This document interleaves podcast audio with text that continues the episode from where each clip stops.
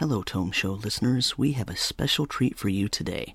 The awesome Wade Rockett of Pelgrane Press has given the Tome Show the audio from their thirteenth Age Gen Con seminars. thirteenth Age is a great fantasy R P G designed by Rob Heinsoo, one of the lead developers of fourth edition D and D, and Jonathan Tweet, one of the lead developers of third edition D and D. thirteenth Age has been described as a spiritual successor to fourth edition D and D. It has tactical combat elements, but it also integrates narrative role-playing game elements right into the system. This is the kind of game that might interest D and D players, so we thought our audience would enjoy hearing these seminars. Thank you for listening. Okay, good morning everyone. Thank you for coming. Welcome to thirteenth Age, the State of the Empire, and Gen Con Day four. Woo! It's quieter on Day four. It is. Yeah, uh, we're still here, we're still alive. Not dead yet. Only those with true grit. Yes. And we are chock full of that now. uh, so, uh, on this panel, we're going to talk about uh, noteworthy uh, events of the past year of thirteenth Age, uh, what's out now, and then what is coming in the future. Uh, I am, of course, Wade Rockett, a community relations guy for thirteenth Age. Uh, we may have interacted on Twitter, Google Plus, or Facebook, either as myself or as thirteenth Age. Um, and I've edited uh, a couple of uh, projects like Deep Magic and uh, Midgard Bestiary with Ash Law, um, and designed an adventure for Kobold Press, as well as uh, just sort of doing P R and marketing for Pelgrane and Fire Opal. Uh, to my right, I'm Jay Schneider. Um, I am basically the executive producer person over at Fire Opal, which means I handle all the behind-the-scenes stuff on absolutely everything. And, you know, we're small enough that one E P is everything, and then some. And so today, I suspect I'm going to be backfilling um, Ash Law, which is one of, not backfilling Ash, but backfilling people is another one of my duties. So I'll be talking about the organized play things, what's where we've gotten to this year and where we're going next year. Yeah, th- this year, I'm also the proxy for Rob Heinsoo, who couldn't be here. So. It's difficult to channel, though. He really is surprisingly difficult to channel. So I'm uh, Simon Rogers, co-owner of uh, Pelgrane Press and publishers of the thirteenth Age, um, and I work quite closely with uh, Rob Heinsoo, determining what products we are going to put out and getting excited about uh, what we can deliver, not just for people who are buying the games, but for our own campaigns, to be honest. Yes, that that's uh, one of the reasons that uh, thirteenth Age and Pelgrane are such a good fit, is that Pelgrane is, uh, they commission and publish the games that they want to play, and uh, and which they can use at their own tables, and uh, thirteenth Age is the game that Rob Heinsoo and Jonathan Tweet play with their friends on Wednesday nights, and so uh, so it was a really good, uh, really good partnership. And Fire Opal and Pelgrane work very, very closely on the entire line. Yeah, I mean, from the Fire Opal perspective, we were formed because we wanted to make the games we wanted to make, and not what someone else told us to. So that's why you have thirteenth Age. Yeah, excellent. So, um, and we will be taking questions throughout. We want to hear uh, uh, what you want to know, and we will do our best to answer, um, and we'll be asking you some questions as well. But the first time you ask a question, we will ask you to state your one unique thing. Not necessarily your one unique thing. We're thinking more of your character, and uh, if you're a G M, then just let us know uh, your favorite uh, player character's uh, one unique thing. So, thirteenth Age over the past year. Uh, this, I think, was the year that the product line really kicked into high gear, and we started seeing a lot of releases and a lot of support for the system. Um, Simon, is that a is that an accurate assessment? Yes, uh, particularly um, uh, adventure material uh, this year with um, the Stone Thief and all the uh, free organised play adventures, um, but also uh, Strangling Sea, which is an introductory adventure which came out actually at, at the con, and um, Shadows of Elderland, which is a, a lovely little compact um, city book for first to second level characters. Uh, but the Stone Thief is the big monster in the room. Uh, Uh, it's it's such a big monster that it eats the room and then submerges. Ash Law, ladies and gentlemen, any award-winning designer and head of organized play. Ash, and come up here. You're supposed to be sitting in this chair. I am? Okay. You are. I'll just show up. I'll sit to the guest of honor. I, I, I figured I'd show up and I'd sit in the audience. And... Ash, please introduce yourself. So I'm Ash Law, um, or as my roommates now insist upon calling me, Uh, any award-winning Ash Law. uh, I run the organised play program for thirteenth Age and write uh, most of the adventures for that. Pretty cool job to have. Ash is, uh, of course, uh, working on an adventure that we'll be talking about, uh, Shards of the Broken Sky. Um, I worked on it. It's... it's... words. Oh, yes. Um, and uh, as well as many other things that are uh, are coming up in the future, uh, which we'll get to. But uh, but right now we're talking about uh, what this year has been like, and it's been a year of adventure. Simon has been saying. Yes, the the, the eyes of the Stone Thief. Um, the the concept is that uh, the Stone Thief is one of the great living dungeons of the of the thirteenth Age, but it has a personal vendetta against you. So it's eaten your village, uh, your town, your friends. Um, and the model, in fact, the code name for the book originally was Moby Dungeon. So that the idea was it was the Great White Whale, uh, and you were Ahab, and you have to find out how to defeat this vast thing, and you can't do it. You have to build up from fourth level all the way up to ethic tier, and it can make appearances when it wants. Um, so you can, whenever you want to add a, a chunk of weird, fantastical dungeon to your campaign, the Stone Thief can emerge, um, and it's an excuse. Because it constructs itself, it's an excuse for all the kind of weird nonsense you can put in uh, D and D dungeons without um, uh, the uh, worrying about the ecosystem. You know, how are the otters being fed down here? Just, that's not the sort of thing you worry about. So it can be played as a huge campaign, or you can just dive into it, or it can dive into you whenever it wants. And in terms of um, the books that uh, that people are buying, I mean, what do you see as being the, the ones that are seeing the most interest in terms of sales? Well, it's interesting because they all of our the, all of our releases are after um, the core book have all sold about the same, which is strange oh. in a way. Uh, you know, give or take ten, fifteen percent. Uh, but the one thing we haven't done yet is a, a, a player-facing book.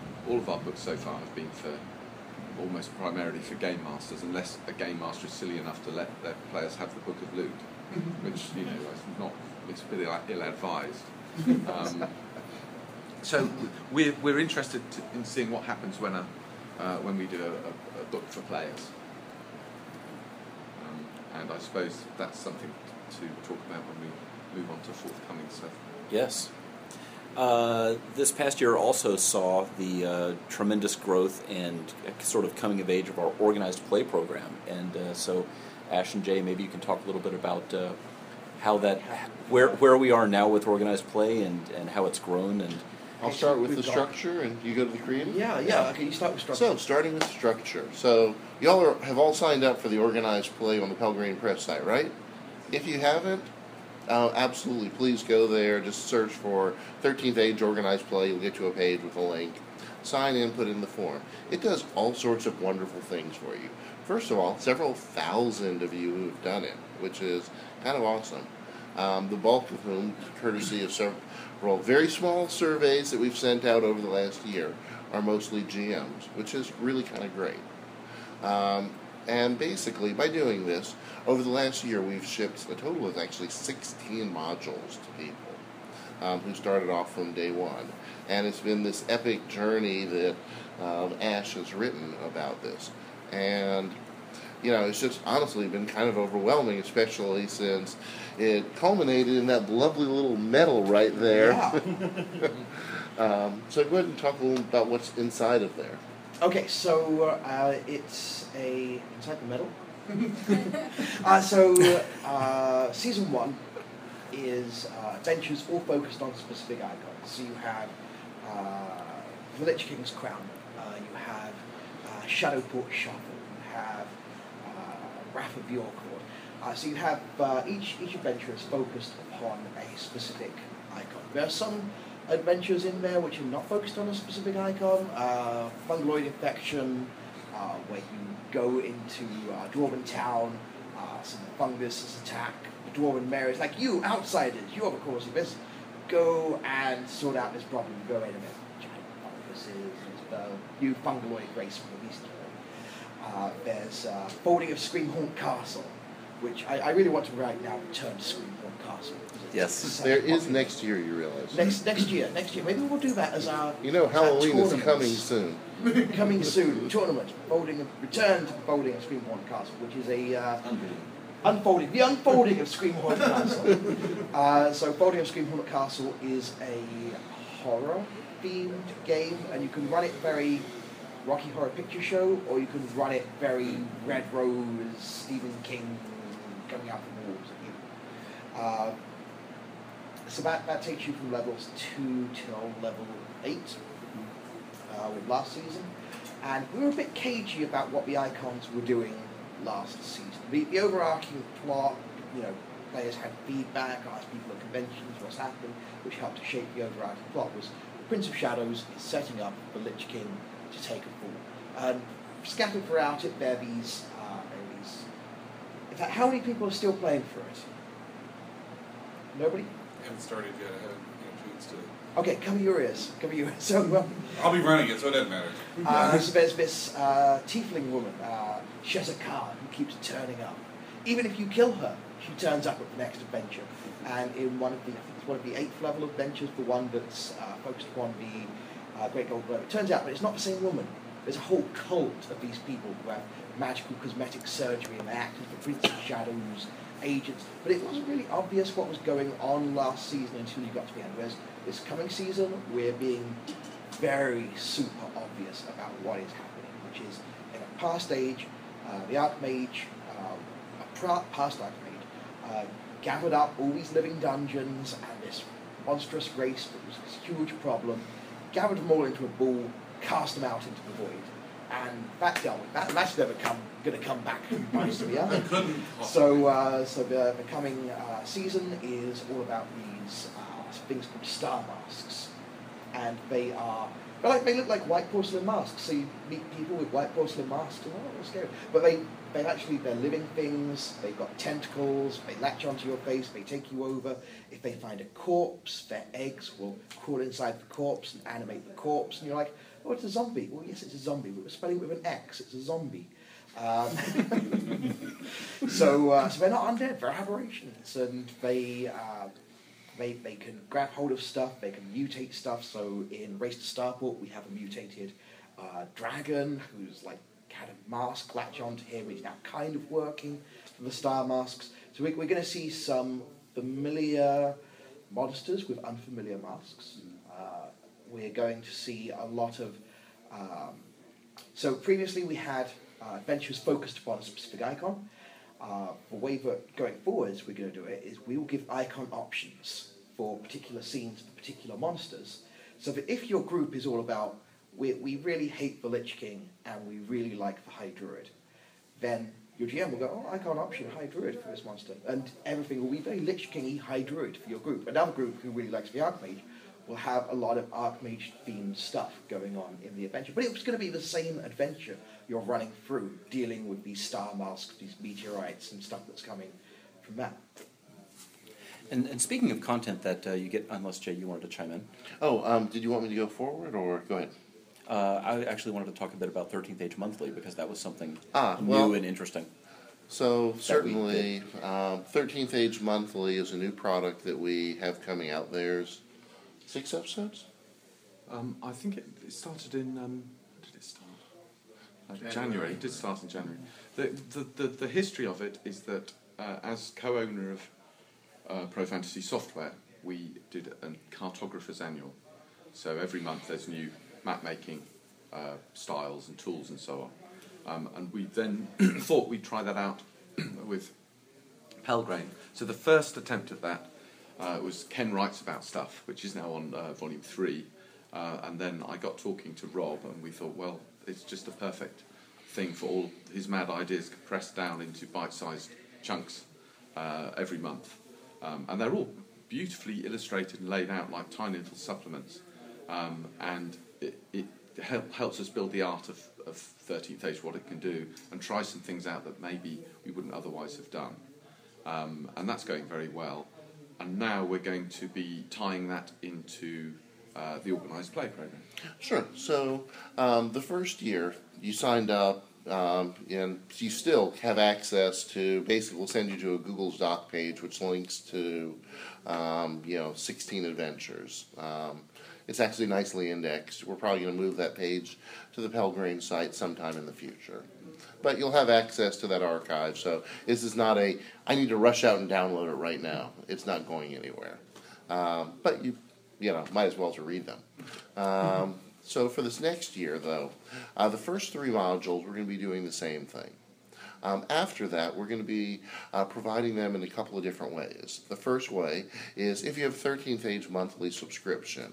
Um, I'm going to sneak a little bit into some of the Pelgrane website is being updated, and there's going to be, inside of basically your account, a bookshelf page. And that bookshelf will have a... Um, thirteenth Age Monthly or Organized Play tab. Sorry, I'm having to go from what Simon's given me on this. And anyway, you'll have a tab which will have all your adventures on them from the Organized Play system. Um, if you don't subscribe to thirteenth Age Monthly but still want to do it, we provided another easy and way to do it. Go to your favorite local store that carries thirteenth Age. If they carry thirteenth Age and are part of our Bits and Mortar program, then they'll have it available for use. Right there. Um, and those are the two ways that, you know, you'll be able to get the new season that Ash was talking about. Um, and as long as you have a current subscription, you get whichever organised play adventures are being released um, as they are released. We haven't got an absolutely firm release schedule for those, but there should be a decent number of them. We've seen how many we've done for the, for the first season. Um, and there is already lots and lots of lovely free content uh, out there for people to begin their organised play, and this just takes it on to the next stage. It's I, I believe that uh, Ash is committed to doing thirteen uh, um, adventures in this season. Yes. Yep. And so if you subscribe to thirteenth Age Monthly, then you are going to get them um, through thirteenth Age Monthly until thirteenth Age Monthly, that season ends, that subscription ends. Um, and then when you subscribe to the next one, you'll continue to, to receive the adventures. So the calendars don't exactly match up, but um, it's just that if you subscribe to thirteenth Age Monthly, you get the Organized Play adventures, period. And just a quick note from Fire Opal's perspective, one of the reasons we won't give you an exact schedule is we don't ship a module until we're happy with it.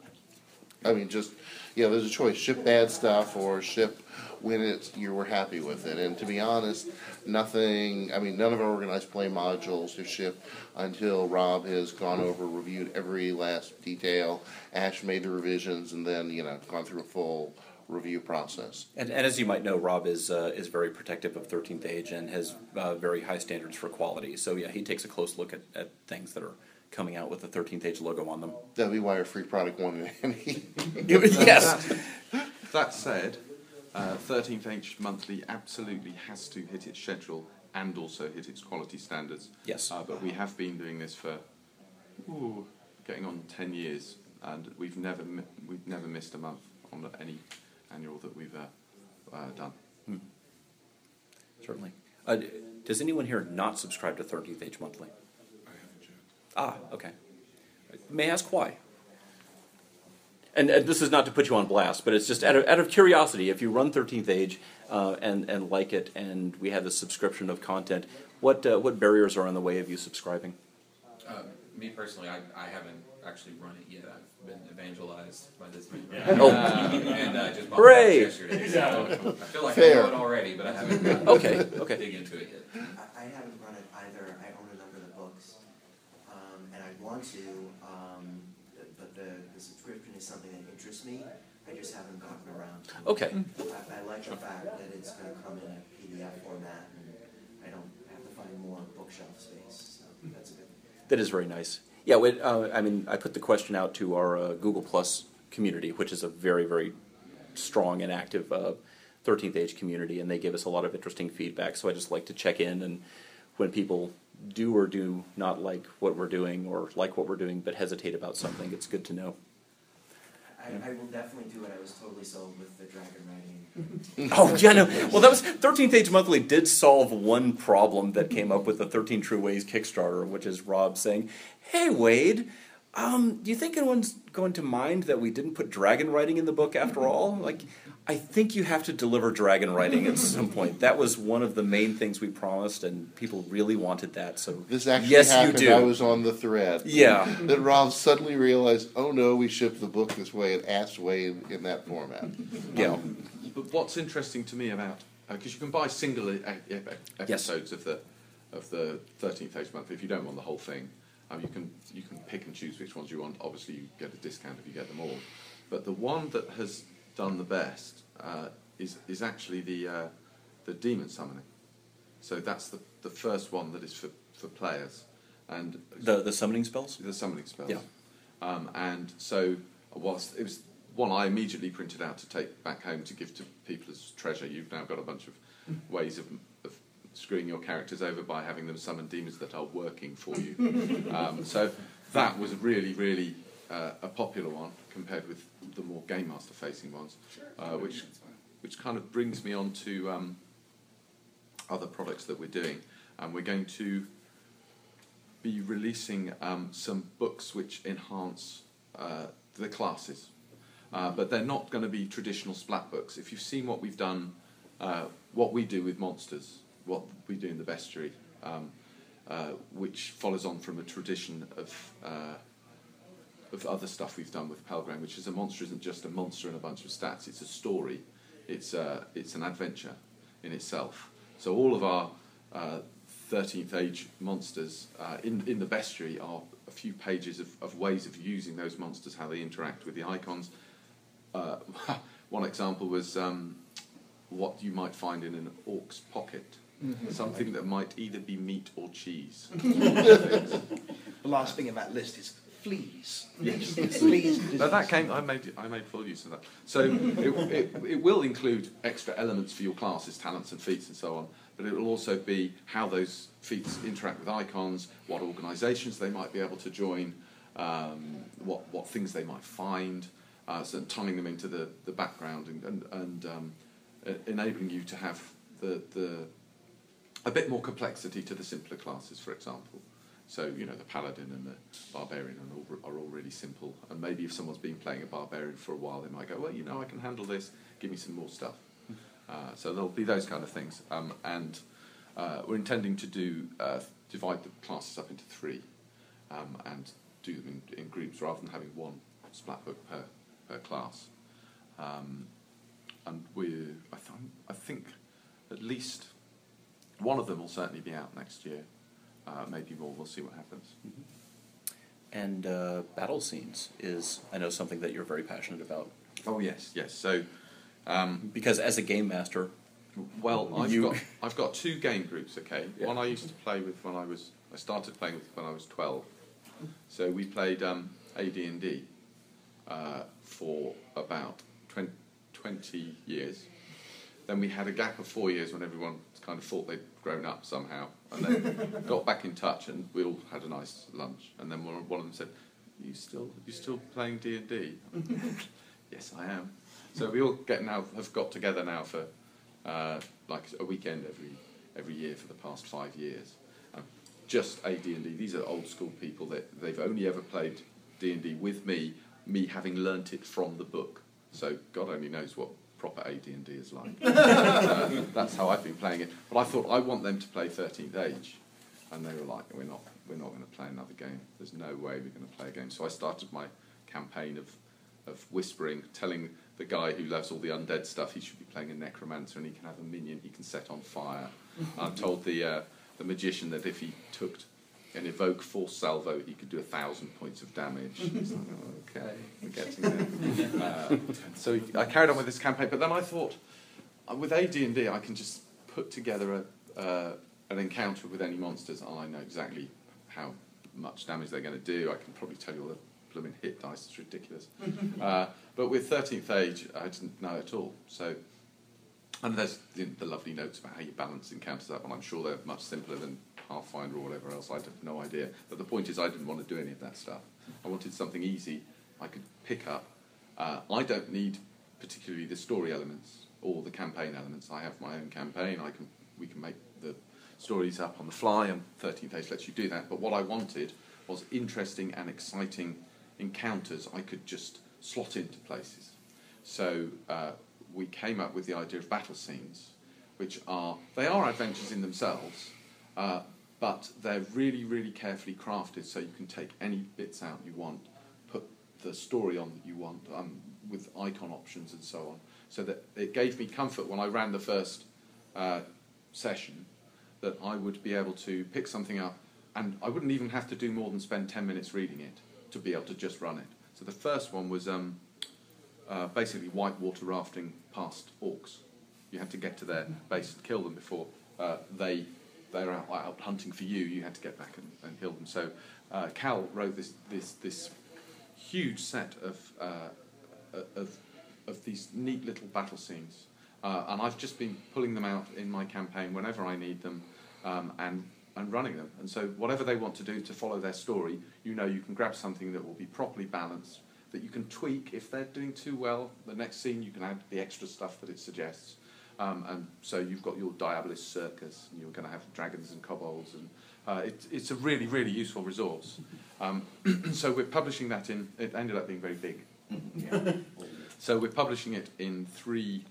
Uh, icon-themed volumes uh, called uh, High Magic and Low Cunning, uh, Battle Scenes for Five Icons, and then um, Powers Beside the Thrones, Followers for Four, oh, sorry, battle, Fire and Faith, Battle Scenes for Four Icons, and so on.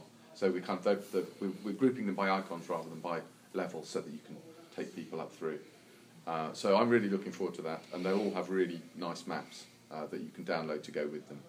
Um, so I just think that's a fantastic resource that goes alongside, you know, properly crafted adventures with all the details in. If you just need to pick something up and run it, it'll keep you going for, you know, two or three years. Yeah, it includes something for each tier, for each icon.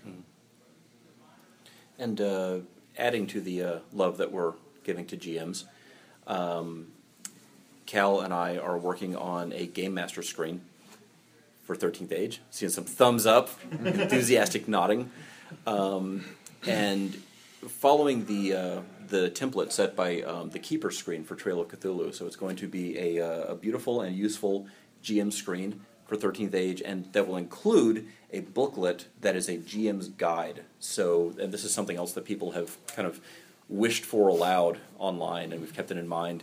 Uh, so we're collecting some of the G M advice and bits and rules that G Ms frequently need to refer to, and uh, and combining them, as well as providing some new things. So and so, people, a lot of people have said over and over again, I really am having trouble figuring out what to do with the icons. We will have a section on the best thinking that, you know, people have come up with on on how to use icons and how to um, make them easy for G Ms and players. Uh, much like the um, Keeper's Guide. Uh, I'm working on um, some number, perhaps fifty, uh, N P Cs with brief descriptions, perhaps icon connections, uh, three things about them that you can use to describe them and kind of bring them, a lot, bring them to life for the players, as well as their role in combat if the players decide to attack them, mm-hmm. and uh, and maybe some adventure hooks. So you can just quickly grab, it's like, oh, here is this um, very hostile shopkeeper who has, you know, a horn growing out of, you know, the center of his forehead for some reason, and uh, and uh, keeps, you know, fiddling with this bottle of some mysterious liquid. I don't know, I'm just making this up as I go. But it's like, oh, okay, I, shopkeeper, here's a weird shopkeeper. Yes, what is your one unique thing, and what is your question? Um, my one unique thing, my character is known as Mulgore the Mason, and he was a teenage crime lord. I was a teenage crime lord. Okay. When, when he was thirteen, he was shaking down halflings on the south side. Nice. um, my question is, I know that you're partnering up with Roll twenty. Um, yes. And that, that, that, that all looks really cool. Have Has there been any discussion about possibly partnering up with Hero Lab? Um, and are you familiar with Hero Lab? Oh, yes. Um, they've not they've not talked to us, but uh, you know we, we don't have any exclusive arrangements for that sort of stuff. If someone gotcha, they're, they're very well respected. If they talk to us, I'm sure something could happen. Obviously, they have a lot of useful. So I I use the only mm. the only Pathfinder products I get are through Hero yeah. Labs because oh, other people okay. use them. So when I'm playing Pathfinder, I use Hero Labs mm. to keep track of all the fiddly bits on those things. And um, I was thinking that could also be very useful for you know G Ms and players because you know, there's like you know, initiative tools and stuff like that built into it. So. Tell, tell Hero Lab tell Hero Lab. to come, no, come no, talk no, to Simon. Yes, I'll send an email. Yes. Um, I mean, do we want to talk about any other? Do you want to talk about the, the, the Roll twenty? Uh, yes, but I also want to talk oh, yeah, about yeah, the talk do, you do, the shards, do you want to do the Shards first? Yeah, I'll do Shards first. So Shards of the Broken Sky is... It's difficult to talk about, actually, because there's that big thing that happens at the beginning, which will be a surprise for players. Well, I'll, I'll tell you the origin of this book. What we like to do is release a core book, and with the core book, we like to release a set of adventures. Uh, and this is that set of adventures... Uh, doubled in size and released about three years late. So, Shards of the Broken Sky is a modular sandbox, uh, all taking place in roughly the same geographical location. Uh, you could take you could take a, a single dungeon, a single adventure from it, and just extract that and use that in your own game. But it also have an, has an overarching. Uh, this event has a. I don't want to give too much away because if you're going to play through it, then it's going to be. Hopefully a big surprise. An event has occurred, so now there's a lot of dungeon-style environments happening uh, all over the place. Uh, it has uh, it has uh, three new races in the back of it, so I'm hoping players are going to buy it. um, so, uh, but not, but o- o- only after they've discovered those races. So yeah. there's. Uh, Uh, Aza, uh, the Fire Dwarves, as a playable race. Hmm. Uh, there are Ophidians, uh, Snake People, as a playable race. And Oozefolk, sentient humanoid oozes. Nice. uh, with ties to the Earth. This is on fire. mm-hmm. Very nice. Uh, did you want to talk about a, a bit about uh, Roll twenty? I'm sure, but I also want to talk about the S R D. Oh, yes, and the I S R D. Get that into that, I think it should probably hit first. Yeah. So, have any of you all seen our lovely S R D for thirteenth Age? Mm-hmm.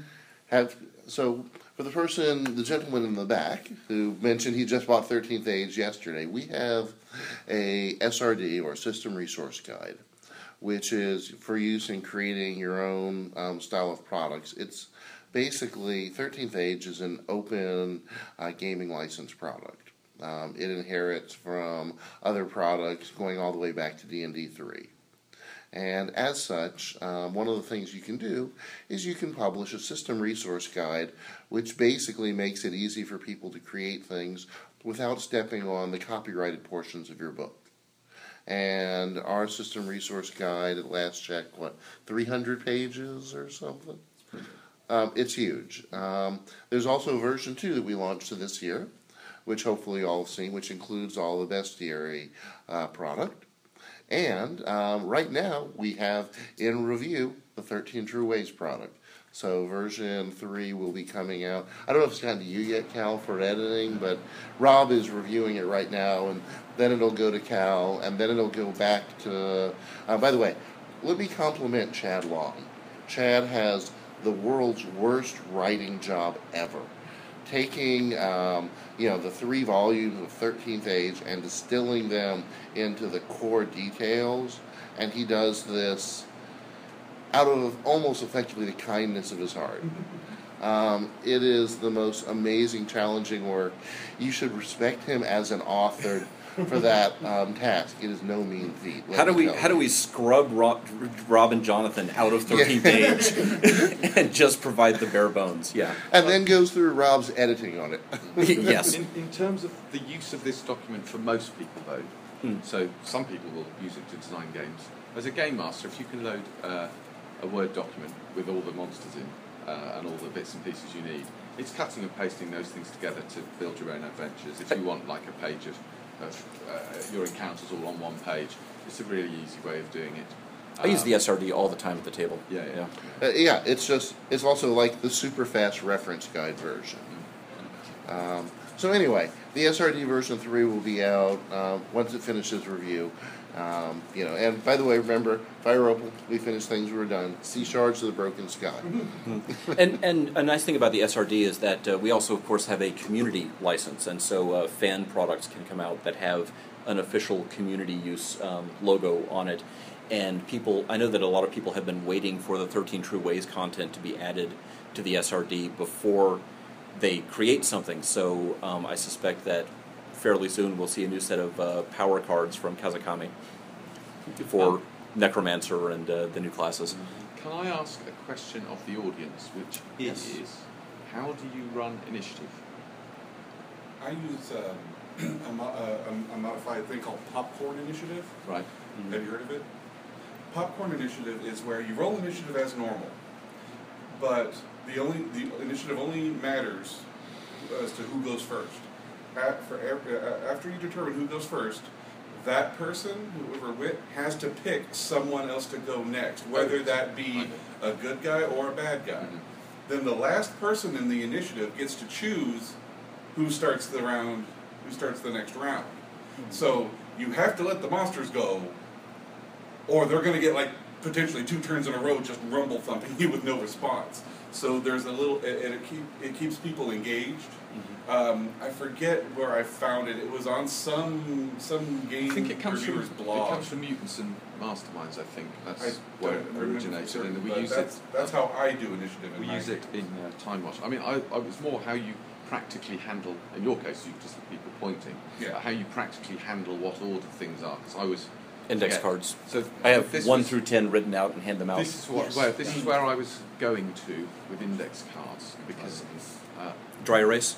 Yeah, yeah. Dry, dry erase index little, cards. Uh, um, I've seen the little laminated three by five oh, yeah. cards that they have. And you write like if you're running with a bunch of people, mm-hmm. you write their names in there. Everybody rolls, throw the numbers on. You can kind of like make lines or whatever with the dry erase, and you're done. Swipes the whole thing off. Their characters are still on there.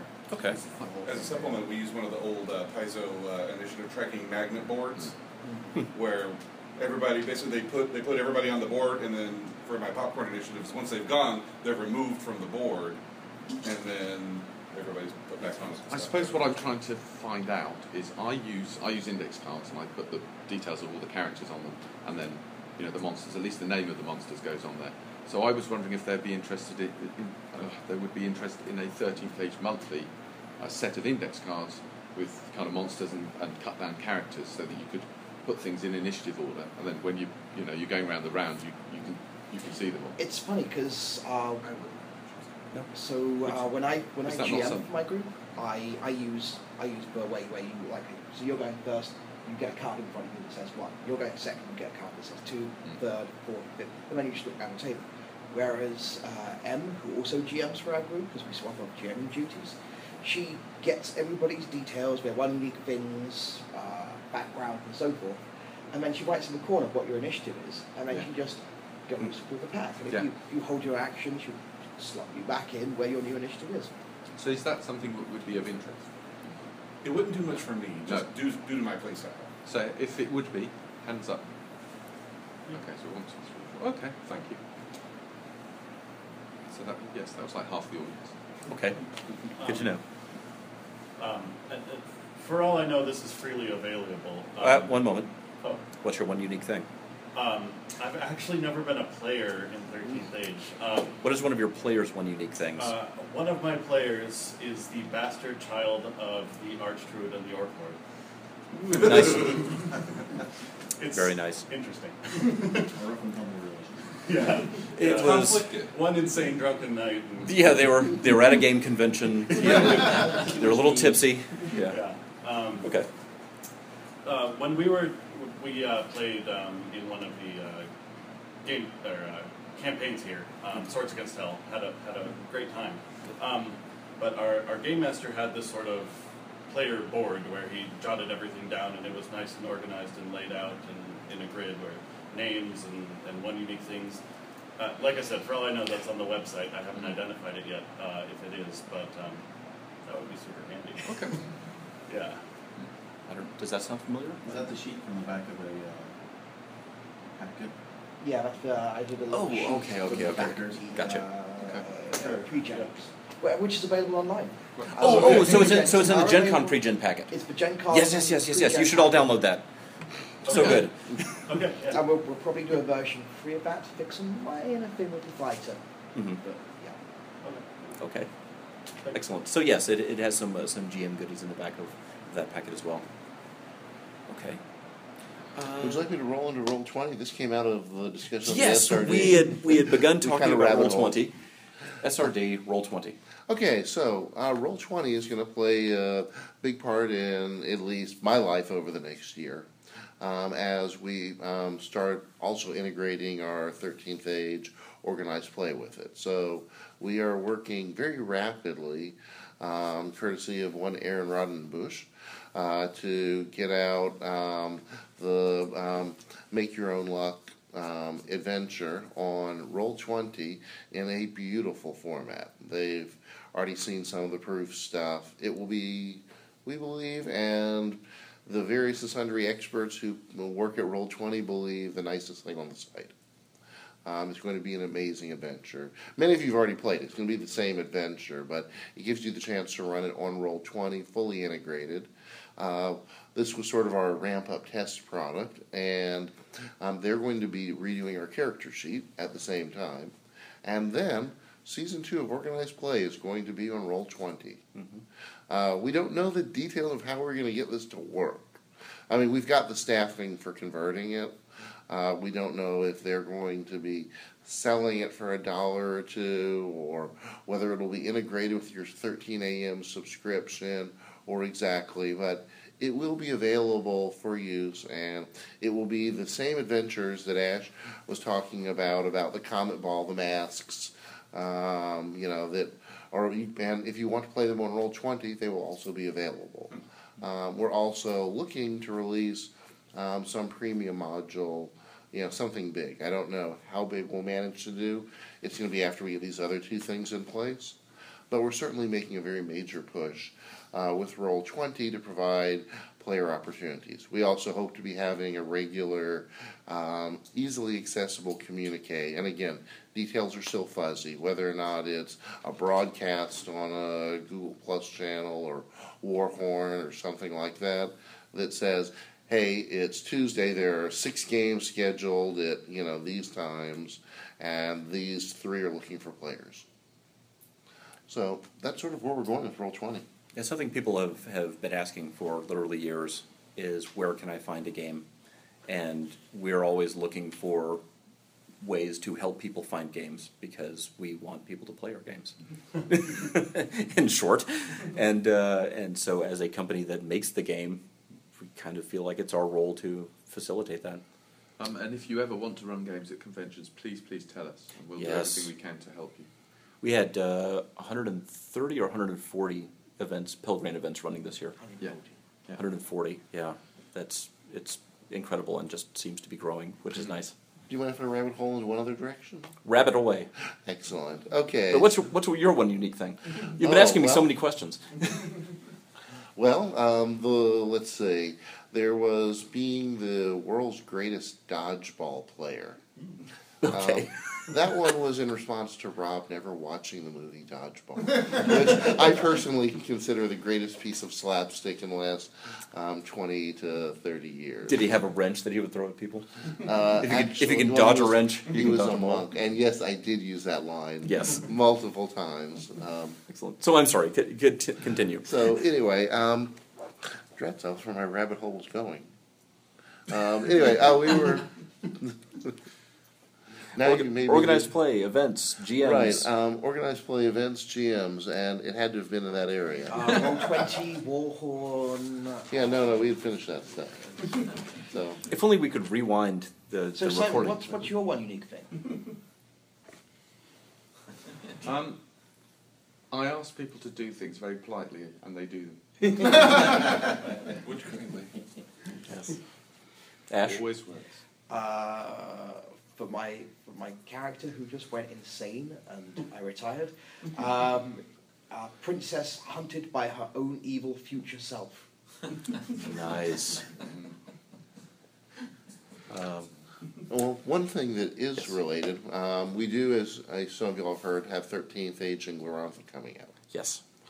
Uh, you know, that's certainly something that we're working with Moon Design on. Um, now Chaosium. Um, it is, you know, it's a supplement. It requires thirteenth Age to play, and it basically provides an alternate version methodology of play. Um, Ash should probably speak so, a bit um, than I can. Uh, who here knows Glorantha? Okay, so uh, Glorantha is uh, one of the oldest roleplay settings. If you count it being a board game, it's the oldest roleplay setting before it became an R P G. Uh, it's uh, Bronze Age, uh, non-Tolkien-esque, mythic fantasy. Uh, and it's uh, everything has a deeper mythic meaning in the setting. Uh, the mortal world is just the reflection, the emanation of this thing called the God Time. Uh, in thirteenth Age and Glorantha, you can do these things called myth crawls, where you enter the God Time, you interact with the myth, just like a dungeon crawl, but you're you're going through various parts of the myth. And uh, the way that, that I pitched it to someone who'd never heard of Glorantha before is, you could do the myth crawl if it was Star Wars. You could do the myth crawl of how Luke Skywalker got his lightsaber. And if you if you do it really well, and you come back out into the real world, then it could turn out that Luke Skywalker saved his father, and now there's an entirely different history.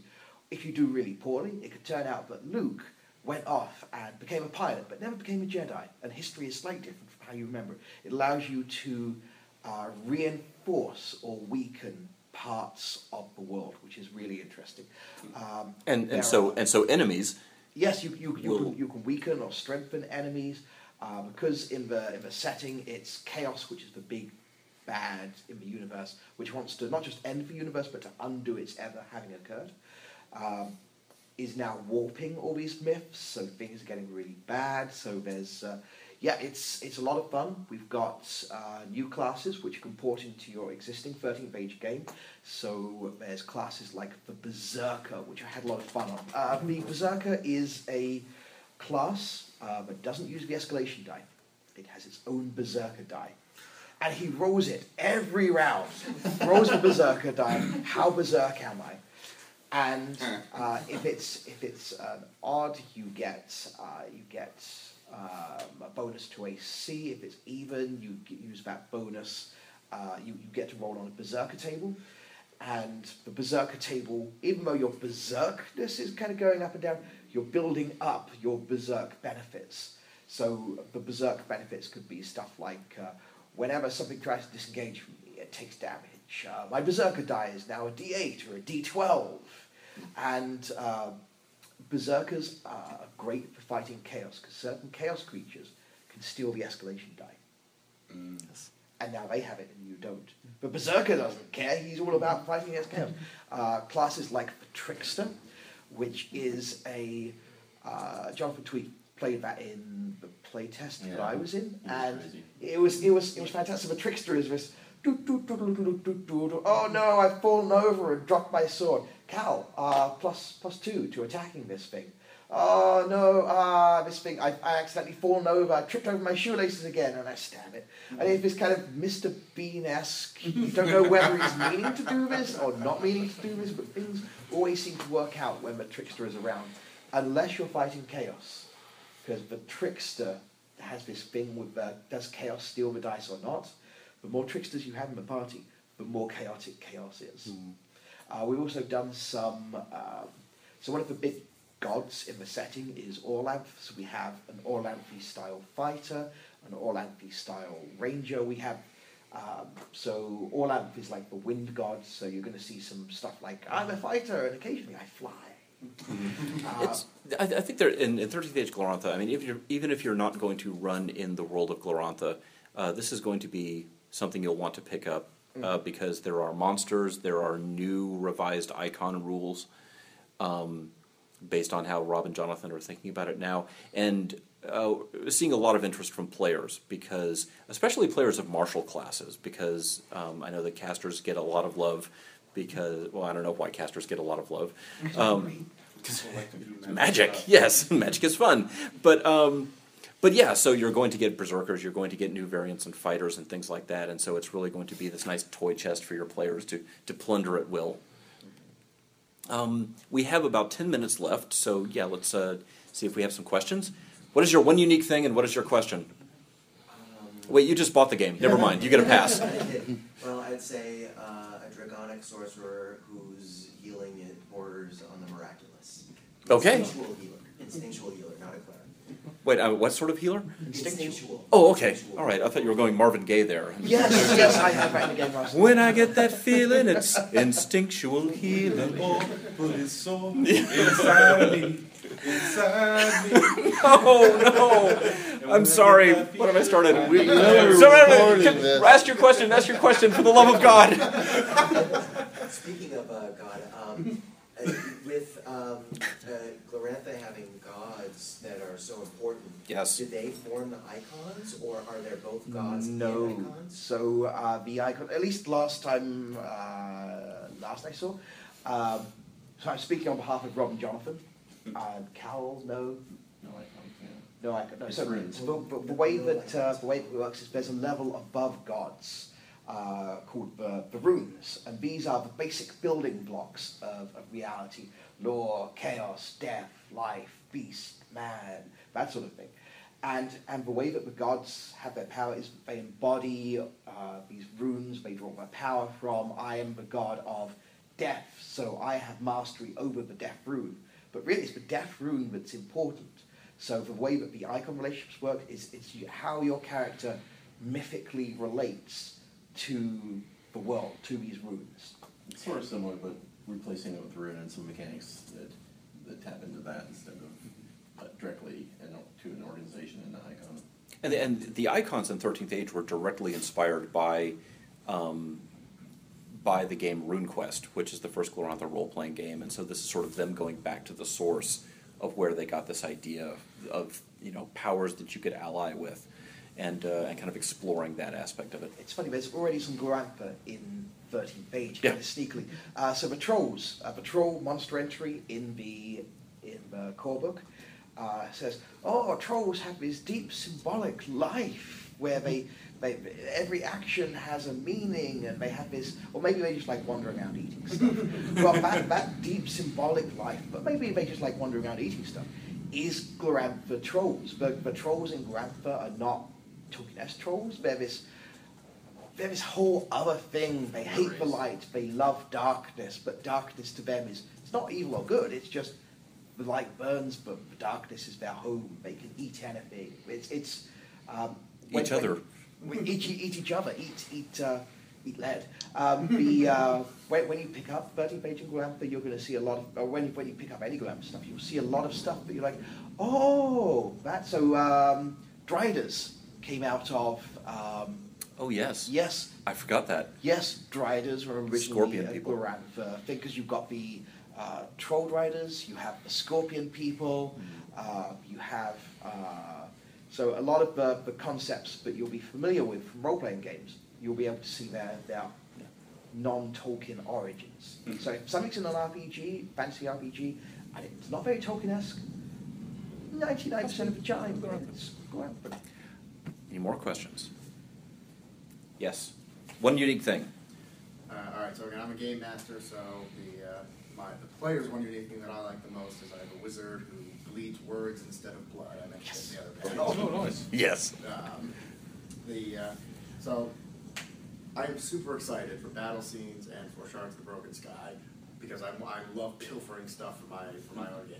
And I know that you guys, and I love the fact that you don't release something until you have good quality. Can you at least give a vague estimate? Are we talking next year, two years from now? Like, what kind um, of vague timetable are we talking? Because I really okay, want to... Okay, so battle, the battle scene's final text is... Um, Rob has it, and he's just polishing it up a bit.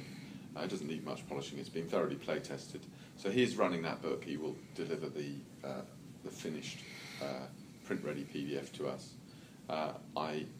asked for a schedule last week.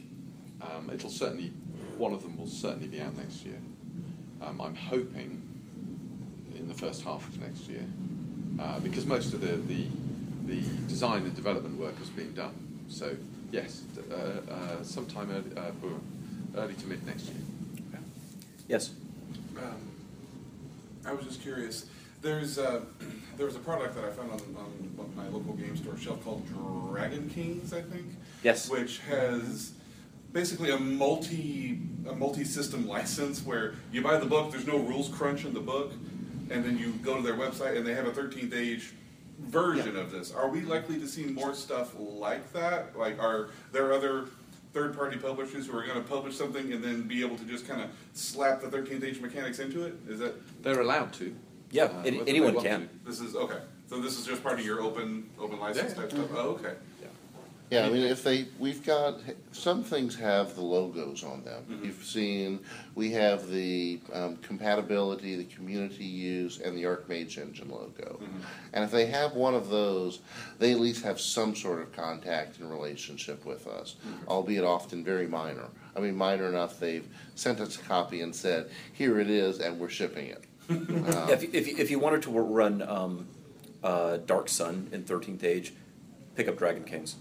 It's by the creator of Dark Sun, oh, okay. and it is... Dark Sun's one of my favorite things. Oh, yeah, yeah, yeah, yeah. You will want this. You'll absolutely get okay. it. Um, I, yeah, I I don't know if any...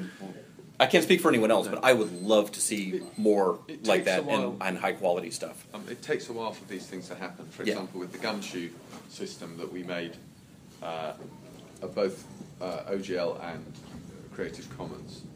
Uh, a few years ago, it's taken a while for people to actually make use of that. So we've got two Gumshoe games coming out uh, that are not anything to do with us directly. So there's an Ars Magica version run with Gumshoe, yeah. um, and there's Bubble Gumshoe that, that uh, uh, Evil Hat are doing. So maybe somebody's taken this and is producing some mammoth uh, uh, cyberpunk game based on those mechanics. I don't know. I sincerely hope so. Bubble Gumshoe is uh, if you want to play Veronica Mars with Gumshoe. Yeah, yeah, yeah. That'd be fun. Yeah, I just hope they're high quality when they come out. Yes. I mean, you know, we see them at the last moment, and I've always, I hope this is good.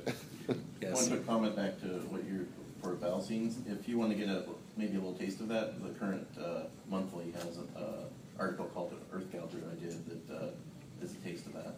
Yeah, I, I started reading the fiction before I had to go check on. All right. Thank you all so much for coming. Thank you for playing and supporting thirteenth Age. Thank you for buying thirteenth Age and getting started. Really hope you enjoy it. Uh, we have a fantastic community of players and G Ms and creators. You can find them uh, on Facebook. We have a Facebook group that's run by fans.